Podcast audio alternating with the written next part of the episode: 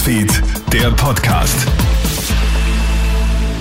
Hallo, einen schönen Sonntagabend. Clemens Draxler hier mit dem Krone-Hit Nachrichten-Podcast. Uns droht der größte Krieg seit 1945. Diese drastischen Worte findet heute der britische Premierminister Boris Johnson. Die Lage in der Ukraine spitzt sich ja immer weiter zu.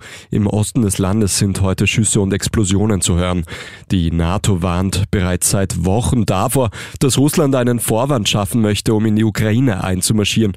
Dieser Einmarsch könnte jetzt ganz knapp bevorstehen. Johnson warnt vor einem Desaster. Putin würde nicht sehen, wie viele Menschen davon betroffen sein können. Die USA und Großbritannien warnen vor extremen Sanktionen, sollte Russland einen Krieg anzetteln. Pass auf, was dein Hund auf der Straße frisst. In Linz ist jetzt ein Hund an Giftköder verändert. Ein unbekannter Tierquäler hat die mit Gift gestreckten Wurst- und Fleischstückchen im Naherholungsgebiet Wasserwald ausgelegt. Erst letzte Woche hat sich ein Zeuge mit den Giftködern an einen Arzt gewandt. Dieser hat daraufhin die Polizei eingeschaltet.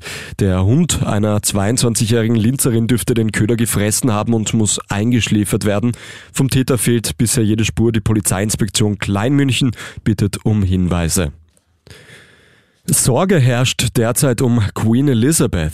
Die britische Königin wurde nämlich positiv auf das Coronavirus getestet.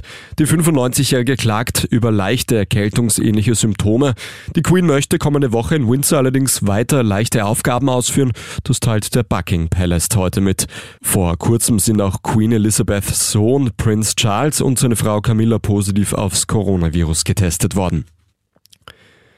Die Olympischen Winterspiele sind seit heute offiziell beendet. Für die zahlreichen Österreicherinnen und Österreicher waren sie wieder ein voller Erfolg. Krone-Hit Olympiareporter Stefan Steinacher berichtet. Die 24. Olympischen Winterspiele waren die bisher zweiterfolgreichsten für Österreich. Nur in Turin 2006 war Österreich mit damals neunmal Gold, siebenmal Bronze und siebenmal Silber erfolgreicher als in China.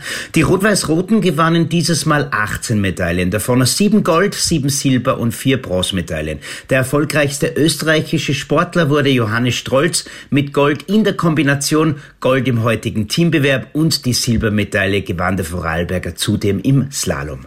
Danke an unseren Krone-Hit Olympia-Reporter Stefan Steinacher. Das war's auch schon für heute mit dem Krone-Hit Nachrichten-Podcast. Ein weiteres Update, das gibt's dann wieder wie gewohnt morgen in der Früh. Einen schönen Abend noch. Krone-Hit Newsfeed, der Podcast.